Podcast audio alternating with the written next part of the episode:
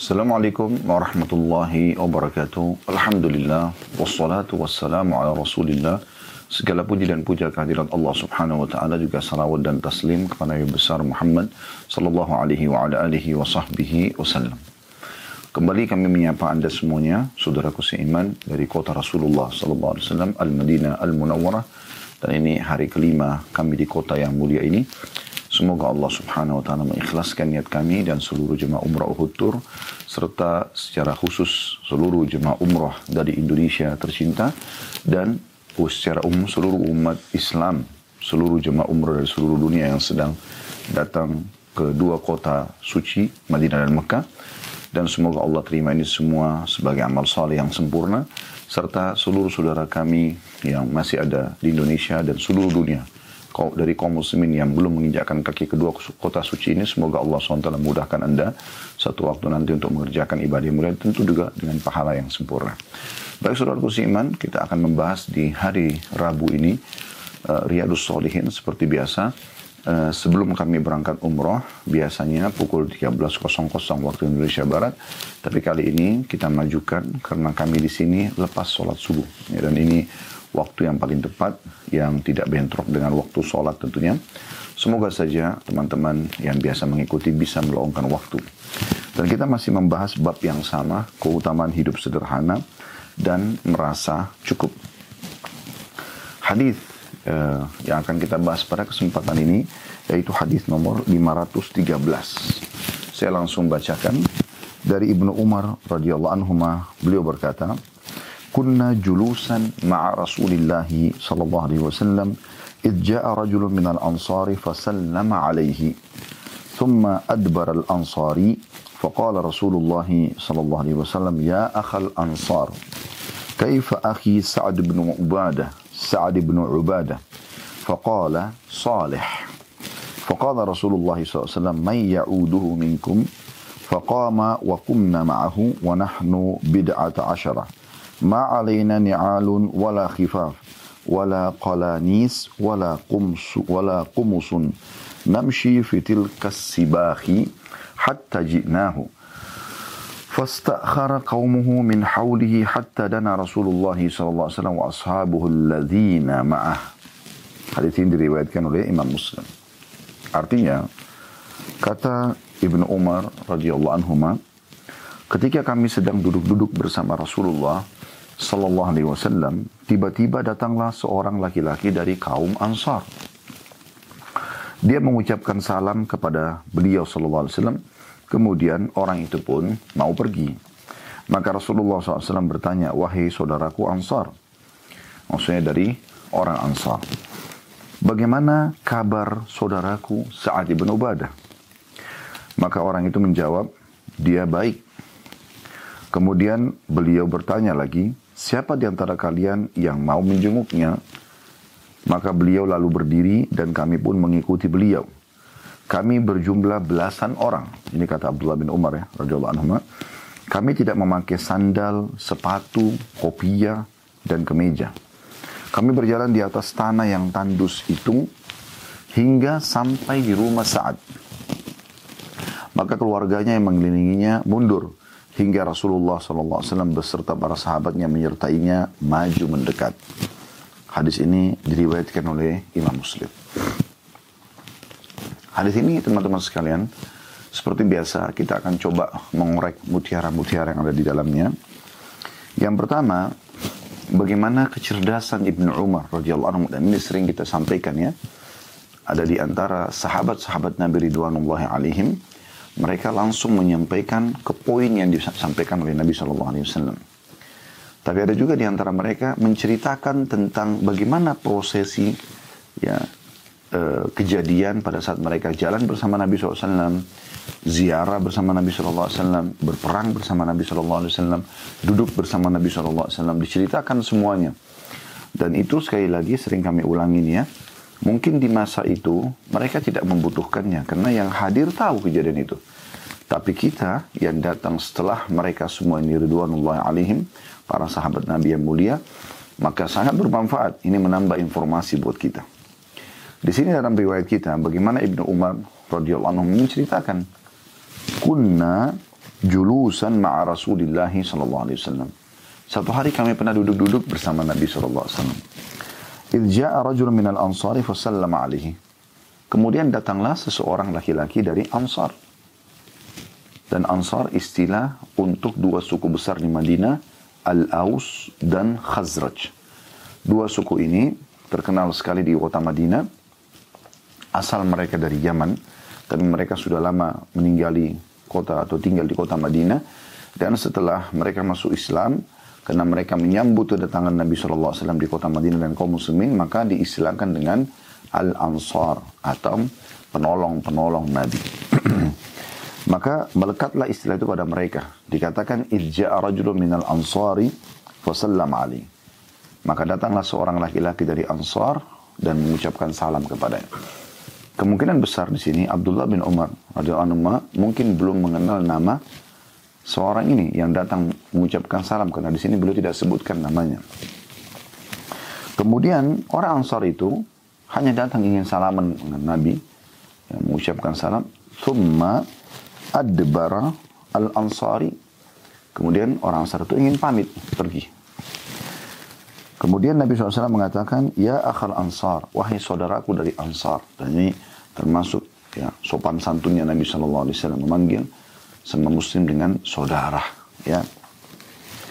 Kaifa akhi Sa'ad bin Ubadah?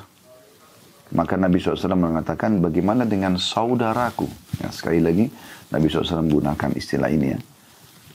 Sa'ad bin Ubadah adalah pimpinan ya, suku Khazraj. Ya Eh, dan pada saat itu beliau lagi sakit.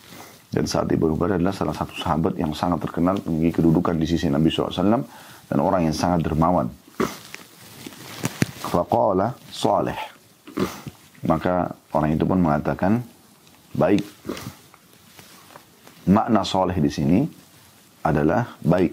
Ya. Bukan soleh yang dimaksudkan adalah soleh dalam beribadah. Karena itu sudah uh, jelas saat adalah seorang yang soleh. Tapi di sini pertanyaan Nabi SAW sedang tertuju kepada bagaimana keadaan dia karena dia sedang sakit. Maka jawabannya sekarang kondisinya sudah baik. Maka Nabi SAW pun memanggil para sahabat di sekitarnya.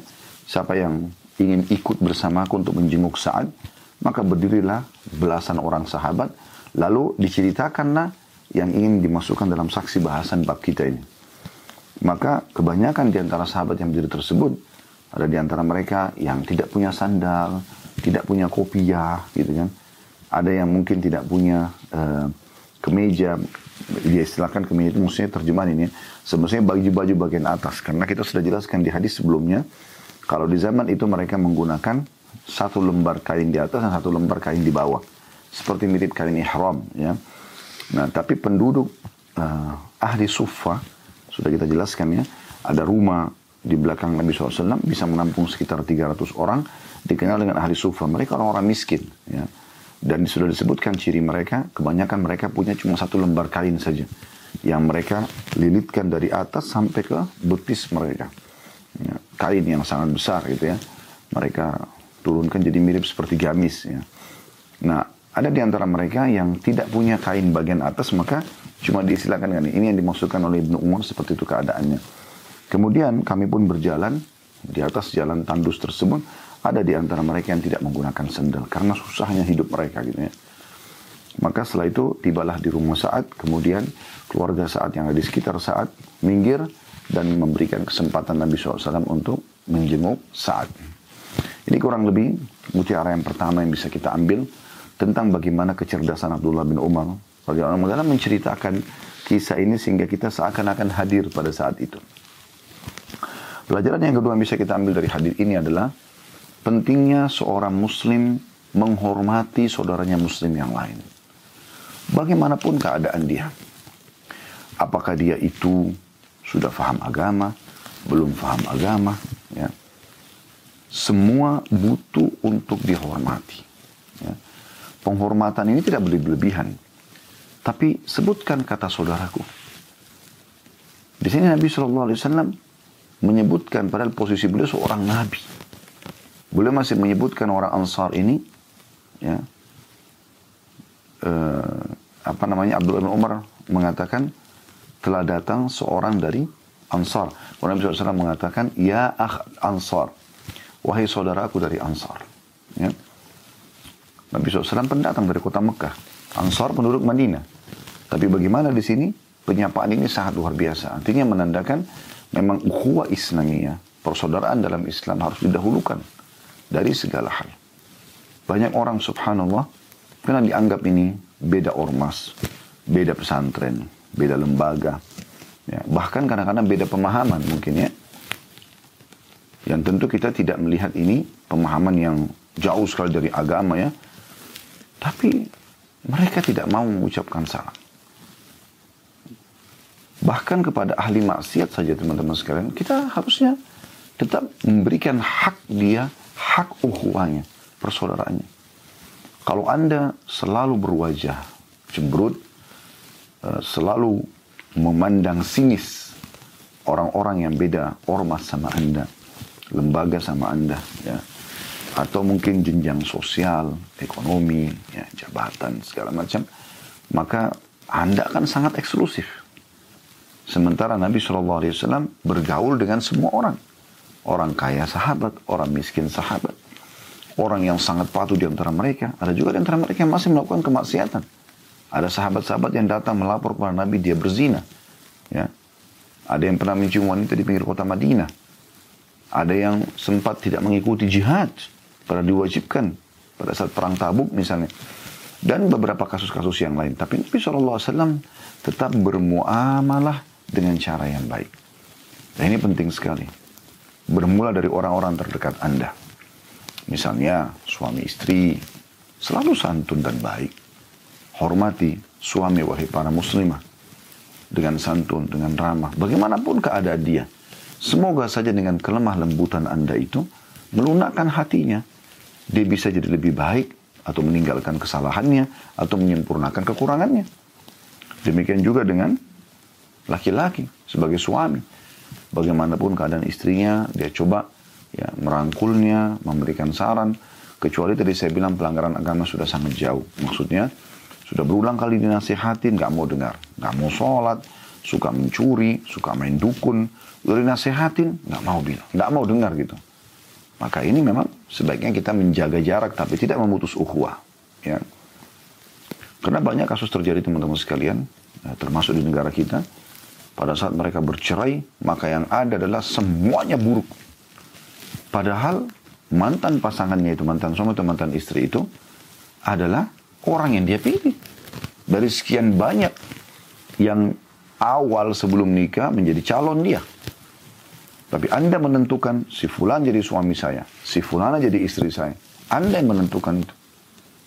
Anda memilihnya, kalau tidak Anda bisa menolak dari awal kan. Lalu terjalinlah hubungan yang baik. Interaksi awal adalah biologis. Saling membuka pakaian, menikmati kemaluan.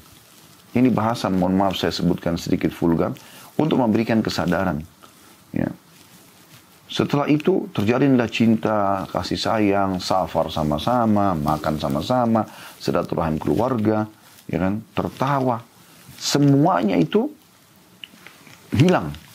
Hanya karena terjadi percekcokan yang disebabkan oleh syaitan, yang benar ngotot, yang salah juga ngotot. Gitu. Padahal sebenarnya harusnya yang benar memaafkan, yang salah meminta maaf ya. Akhirnya terjadi perceraian dan setelah terjadi perceraian yang diingat hanya keburukan saja. Seakan-akan sudah tidak ada kebaikan seseorang pun. Padahal Umar bin Khattab radhiyallahu anhu berkata, aku akan terus berterima kasih pada seumur hidupku kepada seseorang yang terus mengingatkan satu kekuranganku. Bagaimana dengan pasangan kita yang selama ini memenuhi satu kali saja teman-teman sekalian biologis kita terpenuhi. Itu udah luar biasa. Kita harus berterima kasih pada dia. Hmm? Bukan karena udzubillah orang-orang yang berzina itu. Satu malam saja atau sekali biologis bisa membayar puluhan juta. Ada yang bahkan membayar ratusan juta. Bahkan mungkin ada yang membayar miliaran. Anda hampir setiap hari bisa melakukannya dengan dengan hanya mahar yang sedikit. Hanya dengan pernikahan yang sangat mudah dalam agama Islam sangat mudah pernikahan. Anda juga para wanita menikmati suami Anda. Terus tiba-tiba semuanya buruk. Bahkan tidak jarang setelah terjadi perceraian mereka saling serang menyerang. Ya, dan tidak jarang sampai terjadi kriminal yang besar. Nah ini poin termasuk rentetan dalam masalah itu. Juga dalam pendidikan anak. Orang-orang terdekat Anda. Didik mereka. Mereka itu tidak faham. Jangan Anda sebagai orang tua menganggap anak Anda faham seperti Anda faham. Tidak. Dan memang sudah sering terjadi teman-teman sekalian. Karena mereka lagi tahap belajar, terulanglah kesalahan-kesalahan. Itu normal. Saya sering lihat di antara anak-anak kami yang Allah amanahkan. Semoga Allah jaga mereka di atas ketaatan insya Allah sampai meninggal dunia kepada Allah subhanahu wa ta'ala. Taat kepada Allah subhanahu wa ta'ala. Allahumma amin. Jadi uh, sering kali terulang gitu, kesalahan. Kalau kita menanggapi itu dengan emosional misalnya. Maka tidak akan memberikan pendidikan. Tapi di saat kita merangkul mereka. Memberikan nasihat. Mengingatkan dengan cara baik. Maka insya Allah satu waktu Allah akan bukakan hatinya. Begitu juga dengan orang tua, mertua, ya, kerabat-kerabat. Kemudian pindah ke lingkungan sekitar kita, tetangga, teman-teman di kantor. Semuanya. Sesama muslim, kita menjaga ukhuwah. Jangankan kita bicara sama muslim. Dengan orang non-muslim saja, kata Nabi SAW, khairun nas, anfa'um nas. Orang yang paling baik di antara kalian hai kaum muslimin itu makna hadisnya maka orang yang paling bermanfaat bagi orang lain. Sebarkan manfaat. Dan berapa banyak orang yang masuk Islam justru karena kebaikan dan akhlak kaum muslimin. Maka ini perlu dijaga. Dijalin ukhuwah itu dengan baik. Dan Nabi SAW di sini mengulangi dua kali, Ya akhal ansar, wahai saudaraku dari ansar. Kemudian Nabi mengatakan ya tentang uh, kabar, menanyakan kabar saat Kaifa akhi Sa'ad bin Ubadah. Dan ini luar biasa ini kan. Suatu kebanggaan Nabi SAW memanggil sebagai seorang saudara. Anda bayangkan kalau ada sebagai atasan Anda mengatakan, bagaimana saudaraku si Fulan, padahal itu stafnya dia. Berapa banyak atasan dengan sombong. Mana si Fulan, sebut namanya. Dengan sombongnya, keluarkan saja dan seterusnya. Kenapa Anda tidak lemah lembut? Mana saudaraku si fulan? Anda sambil bercanda dengan baik. Nabi SAW sudah contohkan masalah itu. Ini yang kedua. Yang ketiga yang bisa kita ambil dari hadis ini adalah tentang keutamaan menziarahi orang yang sedang sakit. Di mana Nabi SAW mengajak para sahabat untuk menjenguk Sa'ad ibn Ubadah radhiyallahu anhu. Dan ini hal yang kadang-kadang luput dari banyak orang ya Eh, salah satu ibadah yang sangat besar keutamaannya adalah kita menjenguk orang yang sakit. Banyak sekali hadis menyebutkan tentang keutamanya. Di antaranya adalah sabda Nabi SAW yang terjemahannya kurang lebih.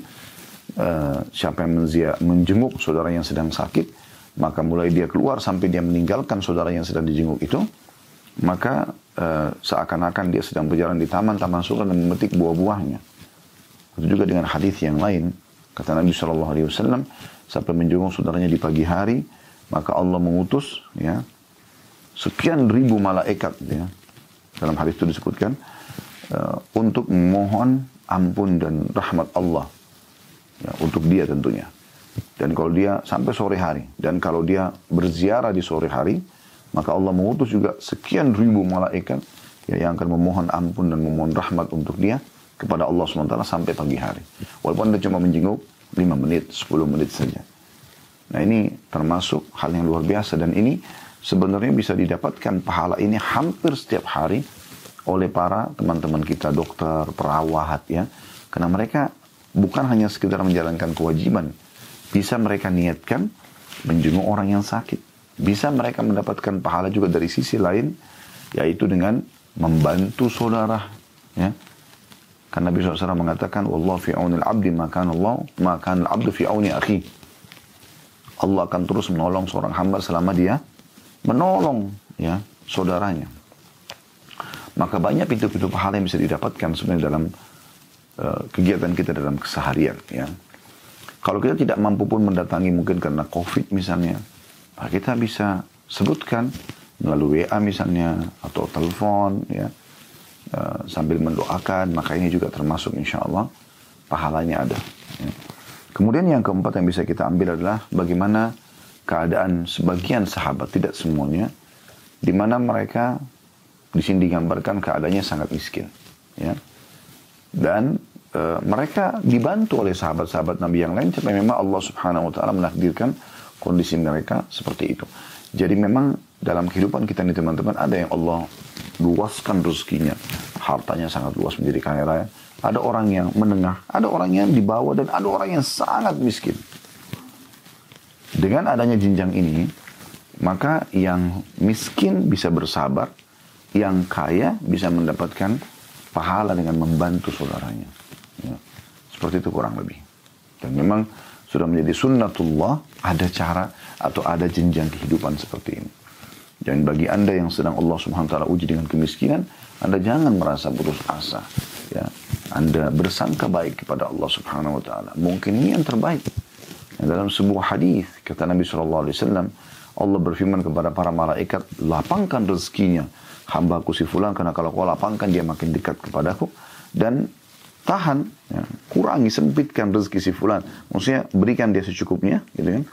Karena kalau kau luaskan justru dia kufur kepadaku. Au kama qala Nabi SAW. Jadi makna hadis ini sebenarnya Allah lebih tahu. Kalau Anda bersangka baik, maka Anda mungkin ya akan tenang dalam melalui kehidupan Anda sehari-hari. Walaupun ter sangat terbuka Anda untuk ikhtiar. Ya. Terus ikhtiar, mencari pintu-pintu rezeki. Ya Intinya teman-teman sekalian beginilah kehidupan dunia dan Allah subhanahu wa ta'ala melihat kepada hati kita dan amal kita. Dan bukan melihat ke fisik dan harta kita. Kata Nabi SAW, Inna Allah la yanduru ila ila am, uh, amwa, uh, ila aisamikum wala amwalikum. Allah tidak pernah melihat kepada jasad dan juga harta kalian. Walakin yanduru ila kulubikum wa amalikum. Tapi Allah melihat kepada hati dan juga amal-amal. Itu yang akan dinilai oleh Allah subhanahu wa ta'ala. Ini kurang lebih yang bisa kita ambil dari hadis 513.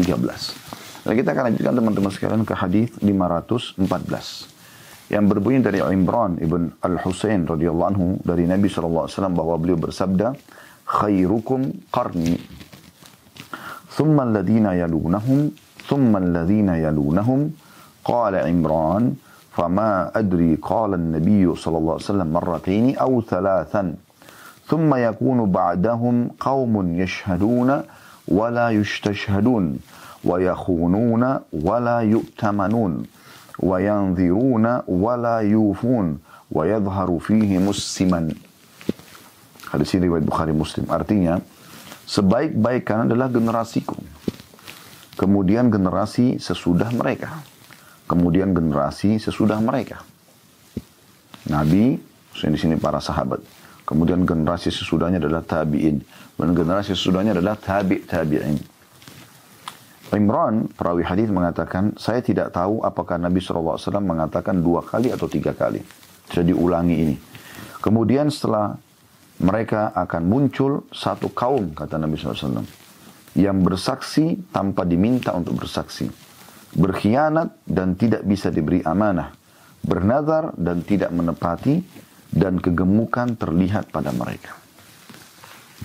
Hadis ini teman-teman sekalian kita coba korek, korek lagi mutiaranya. Semoga Allah SWT mudahkan kita mendapatkan iman bermanfaat dan diikhlaskan niat. Amin. Potongan pertama dari hadis atau mutiara pertama adalah bagaimana Nabi SAW memuji generasi sahabat. Beliau mengatakan khairukum qarni. Orang dan generasi yang terbaik yang terbaik kaum muslimin adalah generasiku sahabat-sahabat Nabi. Mereka punya kedudukan yang sangat mulia. Ya.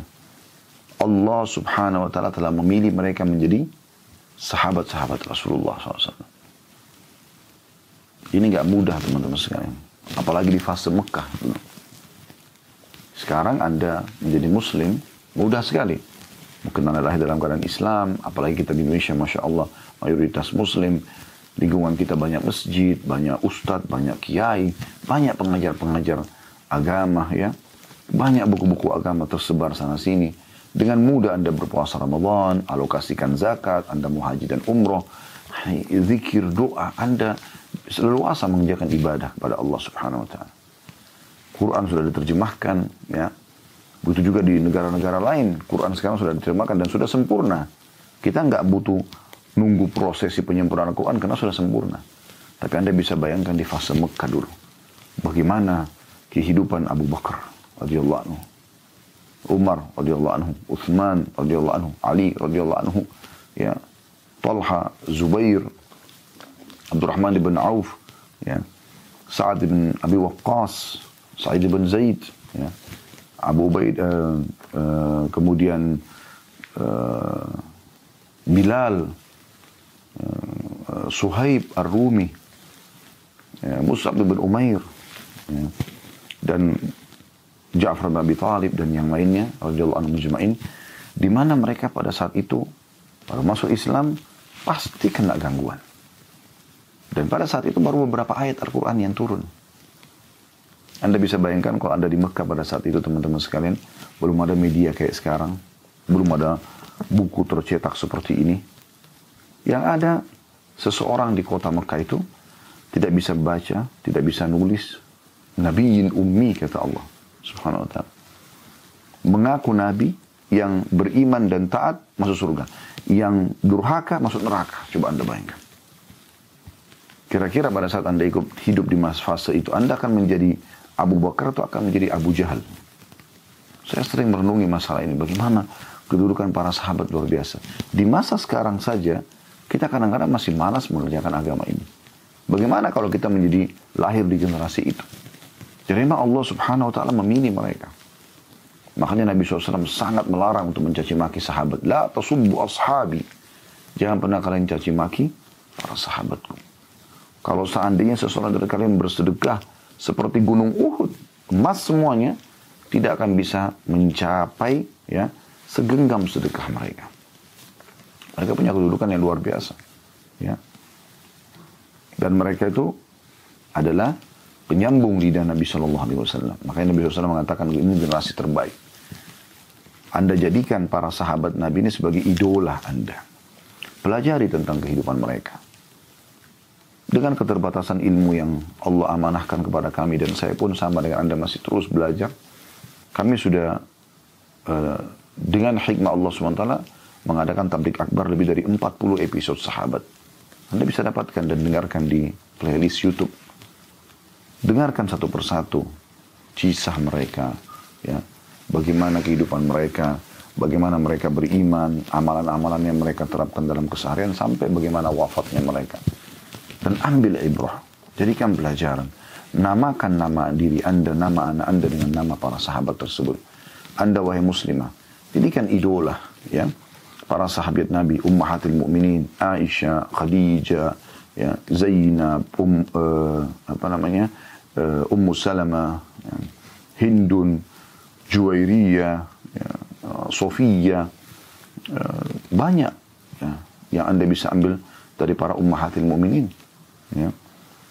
Uh, kemudian juga dari para sahabat Nabi, Ummu Sulaim atau Rumaiso atau Gumaiso, kemudian Nusaybah binti Ka'ab, Sofia binti Abdul Muttalib, dan banyak sahabat-sahabat Nabi yang lain yang bisa Anda jadikan sebagai idola mereka. Anda jadikan sebagai uh, pegangan sejarah hidup mereka. Karena mereka adalah orang-orang yang sudah sukses. Mereka beriman, lalu mereka meninggal dalam keadaan iman tersebut. Kalau orang yang masih hidup belum tentu. Kita tidak tahu. Apakah sekarang dia baik. Mungkin nanti besok dia meninggal dalam keadaan kafir. Wa Nah ini generasi terbaik yang jangan disia-siakan. Kita belajar dari mereka. Ambil ibroh dan pelajaran dari mereka. Jadikan mereka sebagai idola kita. Idola anak-anak kita. Anak-anak kita bacakan ya buku-buku tentang sejarah para sahabat. Tentu dimulai dengan sejarah para nabi-nabi ya. Kemudian baru para sahabat. Tapi kita bicara sahabat karena memang Nabi SAW menyinggung umat ini yang terbaik adalah generasiku.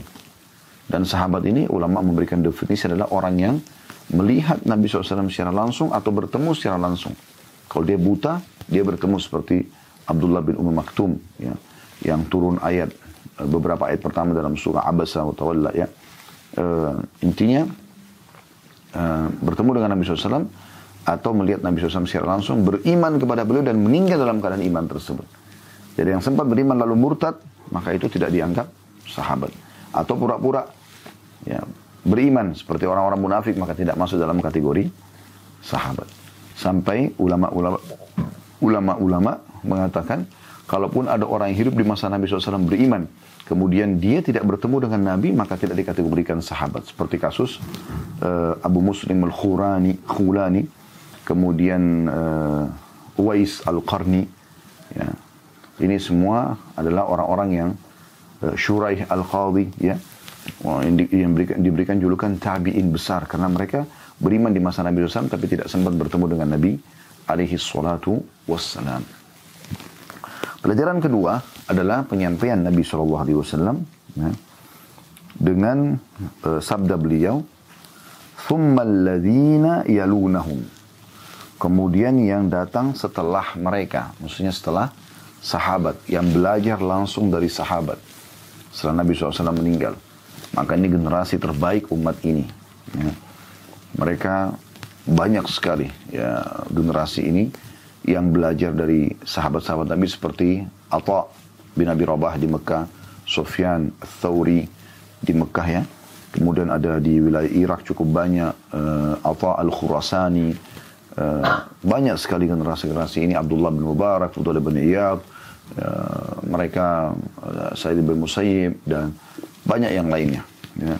yang memang mereka generasi-generasi terbaik dan sering dinukil kisah-kisah mereka bagaimana mereka uh, memiliki ilmu yang luas ya.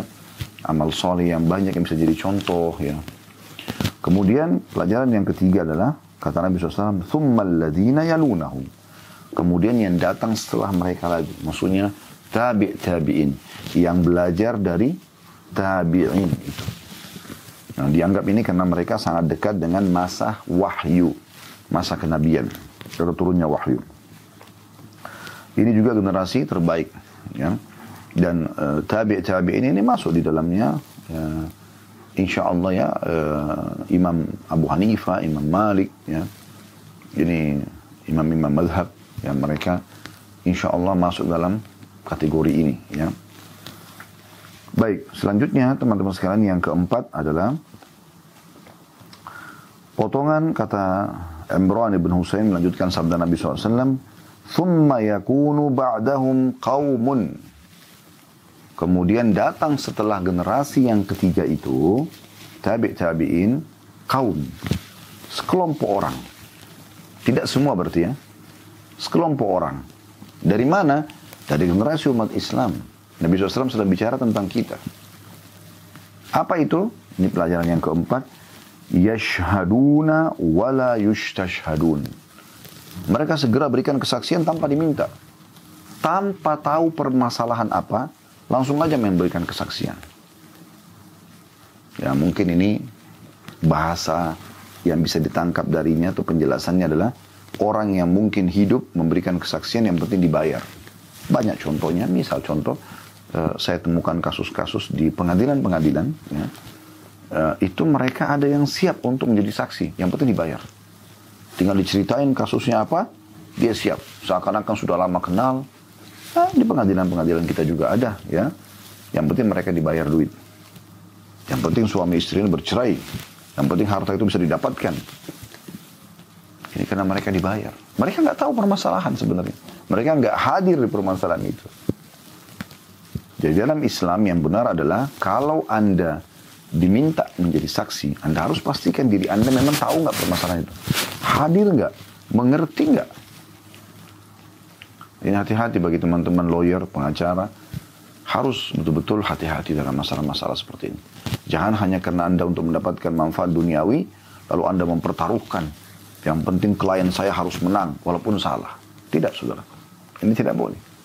Anda akan dituntut oleh Allah Subhanahu wa taala kalau Anda memberikan kesaksian dan akhirnya orang yang zalim itu menang, ya, sekali lagi orang yang zalim itu menang, maka ini berbahaya sekali. Anda pertama sudah mendukung kezaliman, ya, dosa. Yang kedua, Anda akan memberikan kepada dia yang bukan haknya, misalnya dia dapat harta. Yang ketiga, ini jadi uang haram ya. Yang ketiga, orang yang sedang diambil haknya, hartanya misalnya, atau haknya, itu eh, apa namanya tercuri atau ya tertipu di situ ya maka anda juga punya andil dosa di situ. Yang keempat, anda punya pasti rekayasa-rekayasa. Menyusun kosakata lah, menyusun rekayasa cerita lah, apalah segala macam. Dan yang kelima memberikan kesaksian palsu. Ini bahaya sekali. Ya. Jadi harus hati-hati teman-teman. Ingat, hidup kita di dunia ini sebentar. Kita akan lalui semua ini. Jangan siapkan musuh dan dosa yang kita bawa pada hari kiamat. Berat. Satu dosa saya sudah cukup memberatkan kita kita bertanggung depan Allah SWT pada hari kiamat. Maka jangan bawa dosa-dosa ini. Ada orang setiap hari buat masalah sama orang lain. Setiap hari cuma cari kekurangan orang lain. Akhi dan ukhti, muslim. Kalau seandainya ada saudaramu muslim punya kekurangan, pemahaman yang salah, luruskan, berikan masukan. Gitu kan? Doakan. Bukan malah dijelek-jelekin. Bukan malah dijatuhkan. Kenapa harus kita hidupkan bisikan-bisikan syaitan untuk saling memusuhi satu sama yang lain? Pelajaran yang kelima dari hadis adalah kata Nabi SAW, وَيَخُونُونَ وَلَا يُؤْتَمَنُونَ Mereka berkhianat, kata Nabi, dan tidak bisa diberi amanah. Ini sebagian orang dari kaum muslimin akan muncul. Kenapa? Dari makna hadis ini, mereka tidak mengikuti generasi-generasi awal. Bagaimana Umar bin Khattab pada saat jadi pemimpin, tidak bisa tidur di malam hari sampai dia sudah keliling Madinah dan memastikan semua masyarakatnya sudah tidak butuh dia, baru dia tidur. Karena takutnya dihisap oleh Allah Subhanahu wa taala. Ya. Jadi perlu difahami ini jabatan yang Anda miliki itu adalah amanah. Anda boleh menikmati fasilitasnya tapi jangan lupa makin diberikan amanah berarti makin ada beban, ada kewajiban Anda harus Anda lakukan.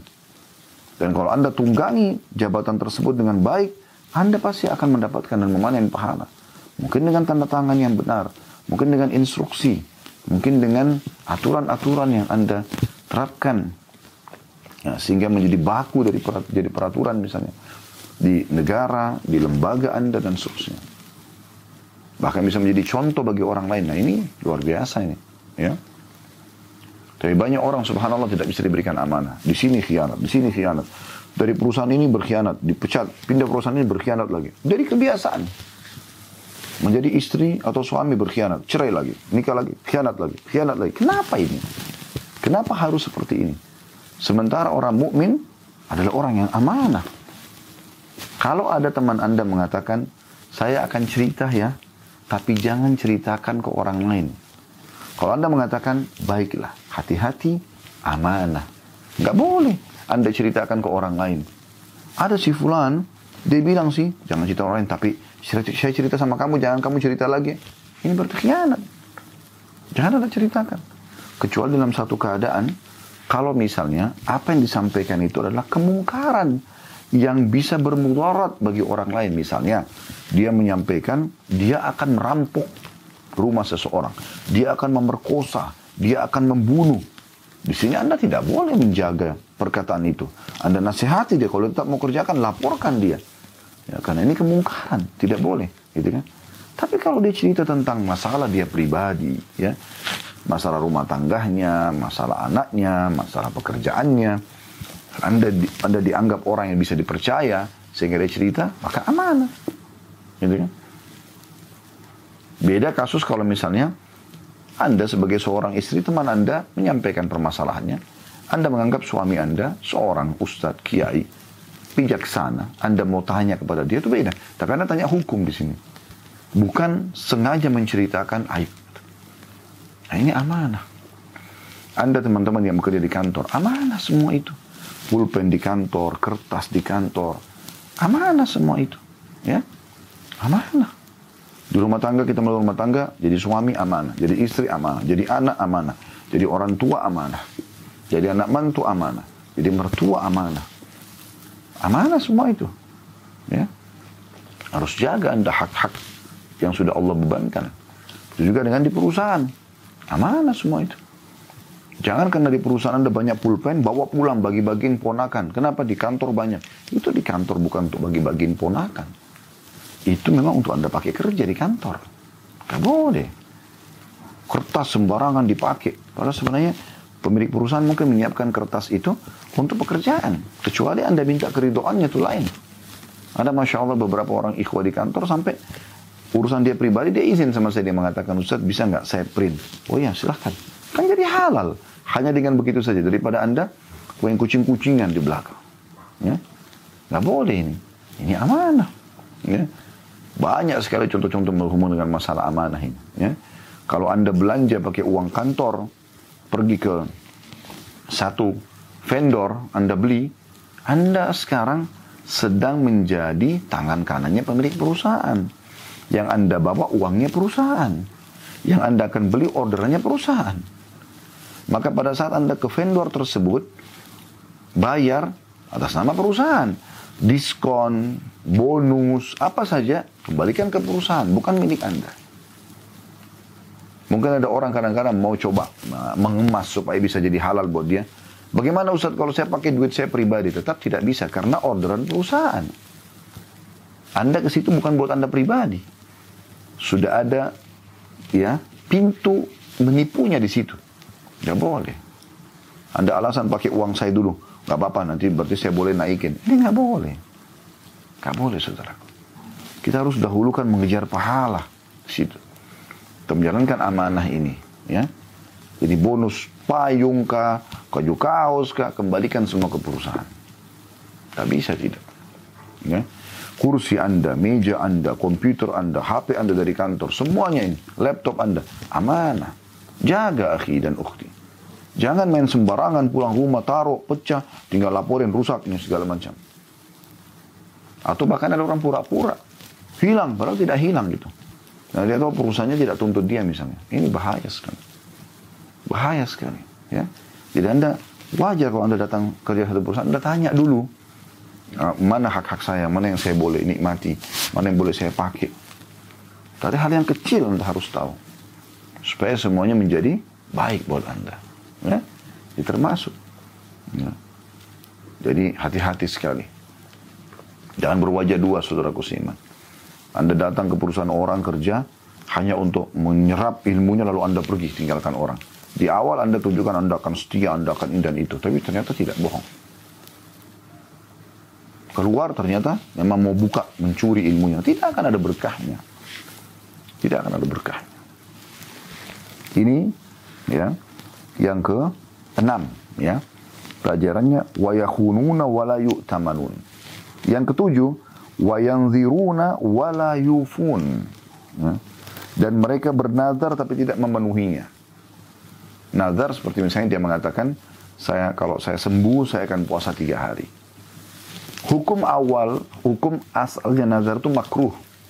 Kenapa makruh? Karena kalau anda diberikan oleh Allah misalnya sembuh benar, anda wajib menjalankan itu.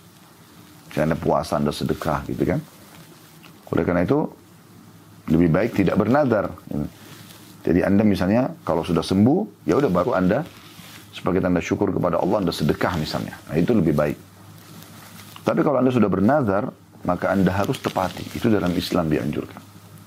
Nah, kata Allah SWT dalam surah Al-Insan, yufuna bin nadhr. Mereka selalu menjalankan nazar-nazar mereka kalau sudah diberikan oleh Allah Subhanahu wa taala. Walaupun memang Nadar ini dilarang.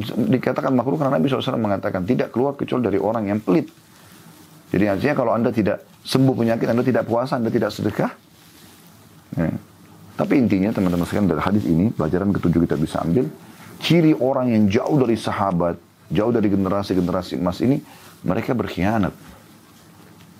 Dan mereka pada saat diberi bernazar, mereka tidak memenuhinya. Yang terakhir yang kedelapan adalah wayadharu fihi musiman dan nampak dari mereka kegemukan. Di sini bukan teman-teman sekalian zam musiman atau uh, penghinaan terhadap orang gemuk bukan. Ada sahabat-sahabat Nabi yang gemuk badannya, gitu kan? Dan kita sedang bicara generasi terbaik sahabat. Ada yang di antara mereka gemuk, tinggi besar, ada. Tapi di sini maksudnya adalah bahasa kiasan Nabi SAW mereka karena banyak berkhianat, banyak mengambil harta haram, akhirnya mereka menjadi gemuk gara-gara itu. Jadi bukan kegemukannya, tapi permasalahannya mereka jadi gemuk karena dari harta-harta haram ini. Dan ini peringatan teman-teman sekalian. Jangan pernah memakan harta haram. Ya. Ini berbahaya sekali. Yang bukan hak anda jangan. Nabi SAW pernah masuk dalam rumah beliau, lalu beliau tidur gelisah sekali. Sampai istri beliau menanyakan, kenapa ya Rasulullah? Anda nggak pernah gelisah seperti ini. Kata Nabi SAW, tadi waktu masuk saya temukan ada satu, satu butir kurma di sebelah ranjang atau di atas ranjang. Lalu saya memakannya. Setelah saya telan, saya khawatir terulah kurma sedekah. Nabi SAW tidak terima sedekah. Beliau terima hadiah. Tapi sedekah itu Tidak, tidak, tidak, boleh untuk, untuk Nabi Shallallahu Alaihi Wasallam. Maka beliau khawatir itu jadi haram buat beliau. Bayangkan teman-teman sekalian. Berapa banyak orang di antara kita subhanallah kerja di satu toko, toko kue kah, toko kacang-kacangan kah, main makan saja. Anggap karena dia pegawai boleh. Tidak boleh. Tidak Anda kerja di restoran, Anda kerja di tempat-tempat yang ada seperti ini, Anda harus izin. Anda harus izin. Gak boleh, akhi. Dan ukti memasukkan makanan haram dalam tubuh kita. Ini gak boleh. Ya. Akhirnya hanya akan menjadi penyakit. Izin, minta. Kenapa nggak minta keridoannya? Itu kan jauh lebih baik. Insya Allah selama Anda izin baik-baik, Allah pun akan melunakkan pemilik. Gitu kan? Yang penting juga yang masuk akal yang Anda minta. Gitu. Karena ada orang juga kadang-kadang tidak tahu diri gitu. Mungkin orang baru beli mobil langsung diminta mobilnya. Kan tidak mungkin. Begitu tidak dikasih, oh berarti pelit. Ya nggak bisa dong. Ya, kan? yang masuk akal juga. Artinya kalau Anda sedang bekerja, Anda mau makan sesuatu izin ya, insya Allah akan diberi. Dengan izin Allah SWT akan diberi. Jadi yang dimaksud adalah kegemukan yang disebabkan karena pendapatan yang haram. Ya, pendapatan yang haram. Dan ini sangat dihindari oleh para sahabat Nabi Ridwanullahi alaihim. Kemudian kita tutup teman-teman sekalian dengan hadis yang 515 yang berbunyi dari Abu Umamah radhiyallahu anhu beliau berkata Rasulullah sallallahu alaihi wasallam bersabda Ya ibna Adam innaka an tabdhul al-fadla khairun laka wa an tumsikahu syar wa an tumsikahu syarrun laka la tulamu ala kafafin wabda biman ta'ul Artinya wahai anak Adam sesungguhnya apabila engkau mendermakan kelebihan hartamu maka itu lebih baik bagimu dan apabila engkau menahannya, maka itu buruk bagimu. Dan engkau tidak dicelah atas batas kecukupan. Dan mulailah dengan orang yang menjadi tanggunganmu. Ada sini hadis yang Hasan Sahih diriwayatkan oleh Tirmidzi. Baik, kita langsung saja ke poinnya teman-teman sekalian. Faedah pertama dari hadis Nabi SAW dan kita akan ambil ada empat di sini wasiat Nabi SAW yaitu potongan hadis ya bena Adam an tabdhula an tabdhula al-fadla khairun laka. Wahai anak Adam engkau menyedekahkan kelebihan hartamu jauh lebih baik. Perhatikan ada dua di sini faedah bisa kita ambil lagi ya. Uh, kata Nabi SAW wa an tabdhula al-fadl. Ada kata fadl. Engkau mengeluarkan kelebihan hartamu. Maksudnya engkau sedekahkan di luar sana yang merupakan kelebihan harta. Supaya kita tidak perlu memaksakan diri.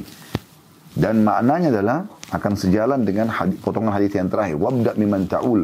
Dan mulailah dengan orang terdekat. Maksudnya, keluarkan dulu kebutuhan dasarmu, istri, anakmu, segala macam. Ada lebih, sedekahkan. Ini potongan dari faedah pertama ini. Mutiara pertama ini ada faedah pertama dan ada faedah kedua. Faedah pertama adalah potongan al-fadl.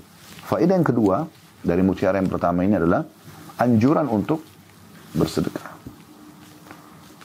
Dan di sini ada potongan hadis khairun laka.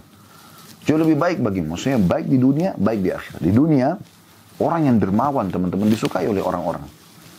Anda mungkin ada di lingkungan sekitar lingkungan Anda yang orang Masya Allah suka berbagi makanan, suka berbagi pakaian, suka berbagi uang. Orang semuanya suka gitu. Ya. Orang dermawan. Datang ke satu tempat parkiran, kasih uang yang banyak. Orang yang Masya Allah. Dan kita temukan orang seperti ini rezekinya tidak putus-putus. Kami temukan subhanallah di antara jemaah-jemaah umrah dan jemaah haji kami yang masya Allah royal membeli hadiah ini, membeli hadiah itu. Masya Allah memang orang-orang yang terbuka rezekinya gitu. Dibandingkan dengan orang pulang pun ya walaupun dia punya kemampuan mungkin membawa satu saja uh, kur, kurma sekilo kah atau apa mungkin juga itu masih berat bagi dia. Subhanallah gitu. Kenapa tidak berbagi? Bukan kata Nabi SAW tahadu tahabu saling memberikan hadiah kalian akan saling mencintai. Betapa gembiranya keluarga kita pada saat kita bawain sesuatu dia. Gitu kan? Walaupun itu sederhana gitu. Kami biasa dulu uh, sebelum diamanahkan travel, ya. Kadang-kadang ada uh, apa namanya uh, keluarga yang datang pulang umrah pulang haji. Bawa walaupun cuma dikasih coklat satu kecil, merasa bahagia sekali. Itu karena kedermawanan orang. Jadi orang yang dermawan itu disukai. Dan biasanya orang yang sudah dermawan ini teman-teman sekalian terbuka semua pintu-pintu kebaikan. murah senyum, ya, mudah memaafkan, itu semua karena kedermawanan dia. Karena hatinya sudah baik. Hatinya sudah baik. Coba resep ini, rutin bersedekah. Keluarkan semampu Anda.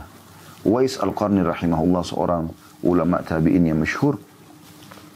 Beliau miskin, tapi beliau kalau kadang-kadang mencari makanan yang sisa orang punya. Kalau beliau temukan, beliau bersihkan, ya beliau panasin lagi, dan beliau bagi dua dibagi kepada orang miskin yang lain. Padahal beliau miskin. Saking sukanya dengan bersedekah ini. Ya. Dan ingat uh, kami pernah sampaikan ya statement seorang ulama yang mengatakan dermawan itu adalah pohon di surga. Ranting-rantingnya ada di bumi ini. Siapa yang bergelantung pada ranting-rantingnya maka akan membawanya ke sana. Bakhil adalah pohon di neraka, ranting-rantingnya di bumi ini, di dunia ini. Siapa yang berpegang pada ranting tersebut maka dia akan dibawa ke neraka. Potongan yang kedua, dan ini tentu kita perlu juga hubungkan dengan hadis Bukhari ya, yang kata Nabi SAW setiap pagi, di pagi hari, seperti kita sekarang di waktu pagi begini, ada Allah turunkan dua malaikat, yang satu mengatakan lapangkan rezeki orang yang bersedekah, yang satu mengatakan binasakan orang yang bakhil. Ya. Kata Ibnu Hajar rahimahullah, binasakan dirinya dan hartanya. Kemudian pelajaran yang kedua, atau mutiara kedua dari hadis ini adalah, wa antum sikahu syarrun laka. Dan engkau menahan hartamu itu tidak mau sedekah justru buruk buat kamu. Ini sudah sering kami sampaikan teman-teman sekalian. Beda sekali konsep kita umat Islam sama kapitalis. Islam sedekah pangkal kaya. Kapitalis nabung pangkal kaya. Nggak bakal pernah ketemu sampai hari kiamat. Satu royal, satu pelit. Itu mungkin. Sulit sekali ini bertemu. Kita disuruh berbagi dalam Islam. Makin besar Anda keluarkan, makin besar juga respon yang datang dari Allah Subhanahu wa taala. Makin terbuka keran-keran rezeki Anda. Makin ada perhitungan, maka juga makin sempit rezeki Anda. Coba resep ini, sedekah dan coba bersedekah dengan sesuatu yang terbaik yang Anda miliki. Allah pun akan memberikan yang terbaik. Jangan bakhil. Bakhil ini pelit, ya teman-teman sekalian, dimasukkan dalam kategori dosa besar oleh Imam Az-Zabi rahimahullah. Dan beberapa ulama yang menyusun buku tentang tentang dosa besar. Yang ketiga, wala tulamu ala kafafin. Dan engkau tidak dicelah atas batas kecukupan. Maksudnya, kalau engkau selalu memenuhi kebutuhanmu saja, maka engkau akan aman. Ini wasiat Nabi SAW. Jadi, kejar kebutuhan. Bukan keinginan. Karena kalau keinginan tidak akan pernah selesai. Masuk dalam hadis Nabi SAW yang lain, ya, anak Adam tidak akan pernah puas dengan keinginannya sampai tanah kuburan masuk ke mulutnya. Tanah kuburan masuk ke mulutnya. Kalau keinginan. Tapi kalau kebutuhan, maka itu hal yang baik. Tidak tercelah. Dalam agama tidak tercelah juga di mata manusia. Juga ringan hisapnya pada hari kiamat. Di saat Anda butuh makanan, makan yang terbaik karena Allah bilang halalan tayyibah. Yang halal dan yang berkualitas. Anda butuh pakaian, beli pakaian yang terbaik semampu Anda. Gak masalah. Ya. Kan? Tapi batas kebutuhan. Berlebihan itu apa? Selalu saja beli padahal masih banyak. Sampai mubazir. Ada orang sampai sudah lupa pakaiannya yang pernah dia beli. Karena tidak pernah dipakai gitu. Ada orang beli mobil 100. Untuk apa 100? Kenapa nggak bangun 90 masjid? 95 masjid Anda cuma punya satu dua mobil atau lima mobil maksimal. Kalau Anda memang punya keluarga yang sangat besar dan butuh memang. Hmm. Kemudian yang terakhir adalah sabda Nabi SAW, wabda biman ta'ul dan mulailah dengan orang-orang yang menjadi tanggunganmu. Ini wasiat Nabi SAW yang sangat baik karena banyak orang subhanallah menjaga sikapnya, akhlaknya di luar wibawahnya. Kalau sama teman-temannya, sama lingkungannya luar biasa gitu. Ya, baiknya. Tapi kalau sama orang-orang terdekatnya, suaminya, istrinya, anak-anaknya, orang tuanya. Kasar luar biasa. Ini aneh ini. Itu salah satu maknanya bisa diambil. Makna yang lain adalah kalau kau ingin bersedekah, memberi, mulai dengan orang-orang terdekat. Sesuai dengan sabda Nabi SAW kepada seorang sahabat yang mengatakan, saya punya satu kantong dirham, saya punya dua orang jadi target. Yang mana saya dahulukan? Yang satu punya kerabat, yang satu tidak punya hubungan kerabat. Kata Nabi SAW, kalau kau beli yang punya hubungan kerabat dengan, kalau kau beri Orang yang punya hubungan kerabat denganmu, kau akan panen dua pahala. Pahala sedekahnya dan pahala silaturahimnya. Allahu alam. Jadi ini insya Allah bahasan kita